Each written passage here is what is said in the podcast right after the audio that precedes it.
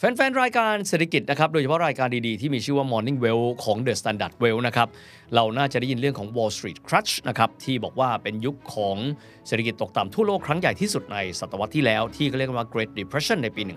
1929 นะครับก็สมัยประธานาธิบดีเฮอร์เบิร์ต ฮูเวอร์ แต่เราฟังมาปั๊บเราก็อาจจะไม่ได้ยินภาคต่อว่าและการฟื้นตัวของเศรษฐกิจสหรัฐเนี่ยหลังจากการเกิด Great Depression ที่ส่งแรงสั่นสะเทือนไปทั่วโลก ตกลงแล้วมีที่มาอย่างไรทำไมจึงสามารถพลิกฟื้นเศรษฐกิจจนกระทั่งกลายมาเป็นเศรษฐกิจที่เติบโตมากกว่าก่อนช่วง Great Recession เนี่ยได้ภายในเวลาเพียงแค่ 7 ปีแค่นั้น กลายเป็นยืนหนึ่งของเศรษฐกิจโลกได้จากวันนั้นสู่วันนี้นะครับจนกระทั่งมีเงินนะครับให้ประเทศที่ได้รับผลกระทบจากสงครามกู้ยืมจำนวนมหาศาลที่เรียกกันว่า Marshall Plan ครับวันนี้ Well History จะต้องคุยถึงเรื่องของนโยบายที่เป็นตัวพลิกเกมครับทำให้เศรษฐกิจสหรัฐกลับมาฟื้นตัวได้ และนโยบายนั้นมีชื่อว่า New Deal ครับ The Standard Podcast Eye Opening for Your Ears World History ประวัติศาสตร์ว่าด้วยเรื่องความมั่งคั่ง และเบื้องลึกเบื้องหลังในแวดวงเศรษฐกิจ การลงทุนให้รู้ลึกรู้รอบ เข้าใจไปกว่าที่เคยเข้าใจมาก่อน สวัสดีครับ ผมวิทย์สิทธิเวคิน และนี่คือ World History Podcast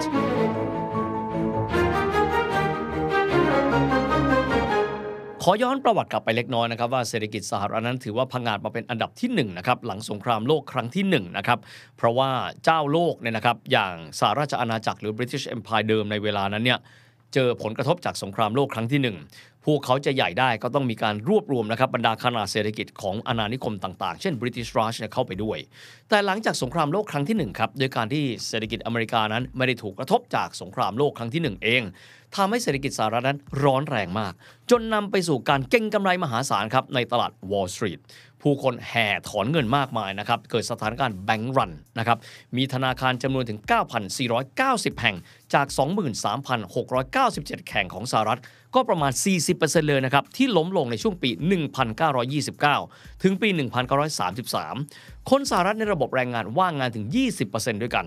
ขยับจากเดิมนะครับก่อนหน้าที่เศรษฐกิจจะล้มนะเวลานั้น คนว่างงานแค่ 5%ตัวผลผลิตเองภาคอุตสาหกรรม ต่ำลงมาเหลือแค่ 52 ซึ่งถือได้ว่าต่ำกว่ามาตรฐานเป็นอย่างมาก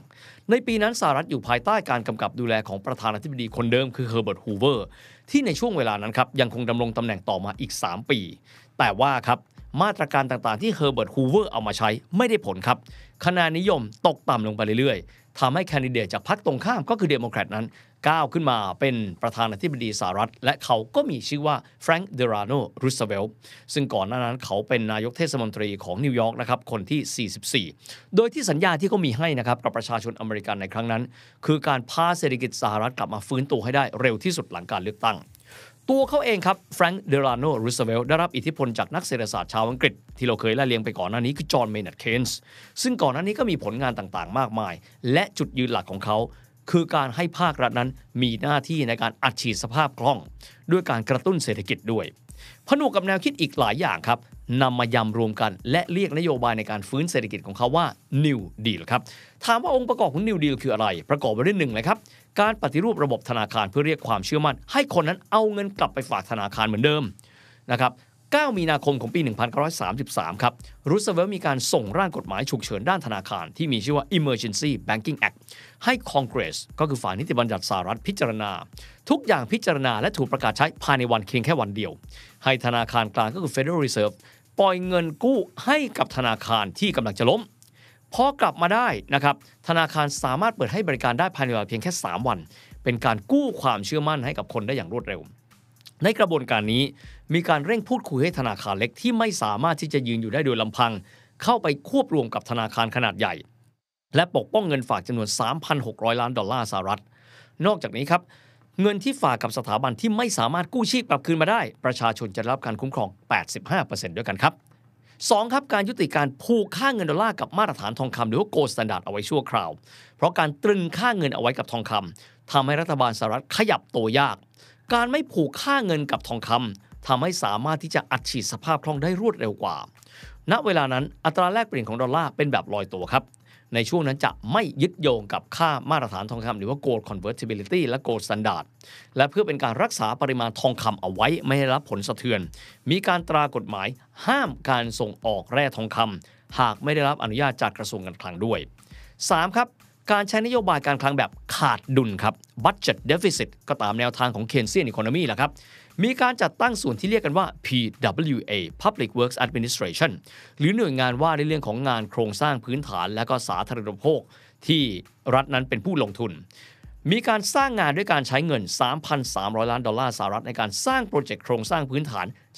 34,599 โครงการ ในกรอบเวลา 3 ปีครับ 1933-35 สร้างสถานที่ราชการ โรงพยาบาล โรงเรียน อาคาร สนามบิน ถนน สะพานคลื่นขนาดยักษ์ไม่ว่าจะเป็นบอนวิลแดม ฮูเวอร์แดม คนจึงสามารถกลับมามีงานทำได้อย่างรวดเร็ว นอกจากนี้ครับยังมีการปฏิรูปพื้นที่ชนบทอย่างรวดเร็วทำให้สหรัฐนั้นมีพื้นที่ที่ถูกพัฒนาจากชนบทเป็นเขตเมือง 118 เมืองในกรอบเวลาสั้น ๆ ไม่ว่าจะมองจากมิติใดก็ตามแต่ครับ การจ้างงานเงินไหลเวียนในระบบเศรษฐกิจ ดัชนีอุตสาหกรรมการผลิต ทุกอย่างปรับตัวอย่างต่อเนื่อง อาจจะมีชะงัดงานบ้างเล็กน้อยในปี 1937 จากนั้นเติบโตต่อเนื่อง เศรษฐกิจกลับเข้าสู่ระดับช่วงก่อนการเกิด Great Depression ภายในปี 1939 อย่างรวดเร็ว ที่น่าสนใจมากครับรูสเวลต์คิดเร็วทำเร็ว เขาได้มีการประกาศนะครับว่า 100 วันแรกเขาจะทำอะไร และสามารถที่จะบรรลุสิ่งที่เขาสัญญาเอาไว้ทั้งหมดภายในเวลา 100 วันแรก ดังนั้น first 100 days นะครับของรูสเวลต์ในปี 1933 ถือได้ว่าเป็น benchmark ที่สำคัญที่สุดในประวัติศาสตร์ของคำว่า the first 100 days ตัวเลขดัชนีอุตสาหกรรมการผลิตของเฟดครับจำได้ไหมครับ ก่อนหน้านี้เราบอกว่าต่ำเตี้ยเรียดินในปี 1932 อยู่ที่ 52.8 ถัดมาครับในปี 33 อยู่เพียงแค่ 54.3 แต่ในเดือนมิถุนายนนะครับถัดจากนั้นเพียงแค่ 4 เดือน จากที่ตัวเขาเข้ามาในตำแหน่งแล้ว ดัชนีรีบาวกลับมาที่ 85.5 ก็คือ 57%ภายในเวลาเพียงแค่ 4 เดือนเท่านั้น นอกจากนี้ครับสหรัฐเองมีความพร้อมทางด้านของการเงิน และ เมื่อสถานการณ์บีบรัดให้พวกเขาต้องเข้าสู่สงครามโลกครั้งที่ 2 พวกเขาสามารถที่จะก้าวเข้าไปในสงครามโลกครั้งที่ 2 ด้วยความมั่นใจ ไม่จะเป็นเรื่องของแสนยานุภาพ แต่สำคัญมากๆ เพราะนโยบายนิวเดีลทำให้เศรษฐกิจสหรัฐเป็นพื้นฐานที่สำคัญของการเดินหน้าเข้าสู่สงครามในช่วงเวลานั้นครับ พี่วิทย์คะไอการประกาศผลงานร้อยวันแรกนี่ อันนี้มันก็เลยทำให้ประเทศต่างๆเนี่ยเรียนแบบอะไรอย่างงี้ป่ะคะถูกต้องครับ ก็จริง ๆ แล้วรัฐบาลอเมริกันเองเนี่ยมีการประกาศ 100 days เนี่ยนะครับอยู่มาตลอดเลย แต่ว่าสิ่งที่คนจะนึกถึงทันทีว่านึกถึง 100 days นะครับ และเห็นเป็นมรรคเป็นผลแทบจะทุกนโยบายได้รับการปฏิบัติก็คือแฟรงค์เดลาโนรูสเวลซึ่งสิ่งเหล่านี้ไม่มากก็น้อยครับ บ้านเราเองก็ได้รับอิทธิพลไปจากโลกตะวันตก แต่ว่าเจ้าตำรับจริง ๆ ก็คือสหรัฐอเมริกานี่แหละครับ The Standard Podcast, the eye opening experience for your ears.